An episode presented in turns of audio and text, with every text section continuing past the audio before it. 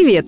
Вы слушаете подкаст «Фуфло» про препараты и методы с недоказанной эффективностью, которыми нас лечат. Чаще всего они бесполезны, иногда опасны. В первом сезоне мы рассказывали про лекарства, а во втором проверяем практики и народные методы. Каждый выпуск – новая процедура, которая вам не нужна. Подкаст «Фуфлу» делает медицинская редакция проекта «Купрум». Подписывайтесь на нас и ставьте оценки там, где слушаете. Так больше людей узнает, на что не стоит тратить время и деньги. Сегодня речь пойдет про приложение для тренировки мозга. Развитие памяти, внимания и мышления – это лишь малая часть того, что обещают тренажеры для мозга, но реальной пользы в них не на грош. Разработчики приложений для мозга говорят, тренируйтесь каждый день по несколько минут и сохраните когнитивные навыки до старости. Звучит здорово, однако эффективность подобных тренажеров неоднозначна. Например, в одном рандомизированном исследовании утверждают, что игры для тренировки мозга улучшают когнитивные способности у здоровых молодых людей. В другом исследовании пришли к выводу, что такие игры могут на 20% снизить риск развития болезни Альцгеймера.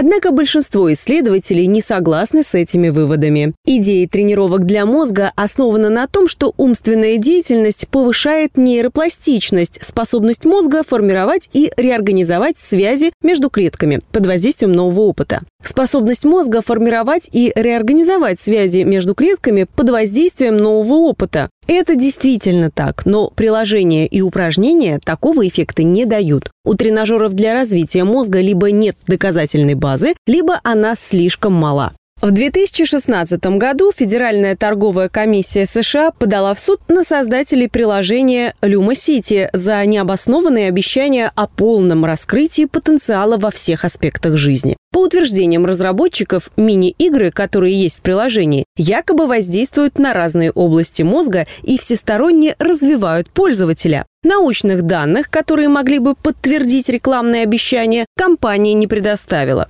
Кроме того, большинство позитивных отзывов на сайте были написаны людьми в рамках конкурса, участники которого хотели выиграть iPad, пожизненную подписку на приложение или поездку в Сан-Франциско. За мошенничество с компанией Lumos Lab взыскали 2 миллиона долларов. Но проблема тренажеров для мозга не только в завышенных ожиданиях пользователей, которые ведутся на обещания. В одном исследовании ученые сравнили эффект от приложений для развития мозга с эффектом от обычной компьютерной игры. Оказалось, что приложения дают такой же результат, как и видеоигры, которые не обещают улучшить внимание или память. Любые приложения для развития мозга коммерческие. Чтобы продолжать тренироваться, нужно купить ежемесячную или ежегодную подписку. Хотя можно играть в змейку или тетрис бесплатно и получать тот же незначительный эффект. Тренажеры для мозга развивают только один навык – навык прохождения конкретной игры. Представим ситуацию. Человек заходит в приложение, где ему предлагают запомнить последовательность зажигания лампочек, а потом воспроизвести ее.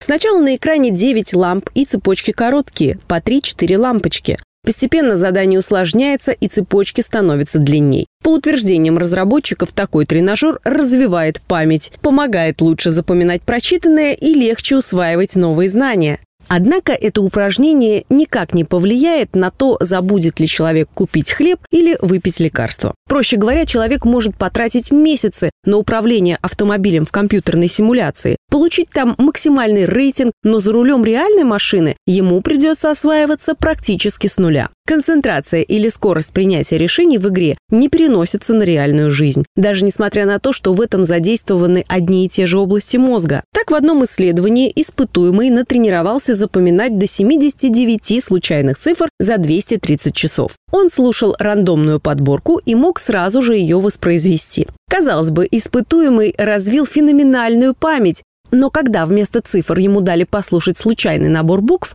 он смог повторить только первые шесть. Когда человеку дают решить тест, потом отправляют его поиграть в приложение, а потом снова дают пройти тот же тест, и показатели улучшаются, это не значит, что тренажеры для мозга сработали. Во-первых, это может быть эффект плацебо. Испытуемый поверил, что тренажер ему помог и спокойно решал тест, вместо того, чтобы переживать или сомневаться в ответах. Во-вторых, важную роль играет то, что человек решает один и тот же тест повторно. Для частоты экспериментов в таких исследованиях должна быть контрольная группа, которая между решениями теста не тренировала мозг, а, например, гуляла на свежем воздухе. Тренажеры для развития мозга не зло, если человеку просто нравится в них играть. Но не нужно ждать, что приложение действительно помогает натренировать память или концентрацию. Приложения обещают быстрый и впечатляющий результат. Однако настоящее улучшение когнитивных способностей не может быть быстрым и легким.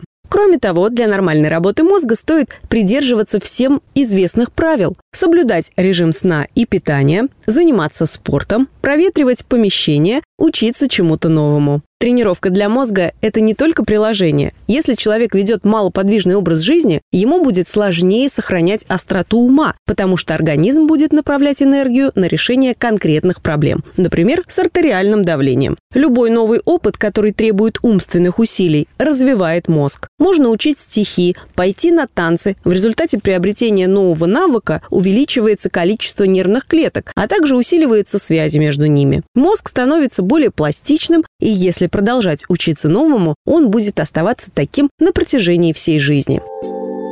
Это был подкаст «Фуфлоу», в котором мы рассказываем о препаратах и методах лечения с недоказанной эффективностью. Ставьте звездочки, комментарии и делитесь подкастом с друзьями и близкими. Все мифы о здоровье мы собираем в подкасте Купром, а в проекте «Без шапки» говорим о медицине с лучшими врачами и учеными. Ссылки есть в описании.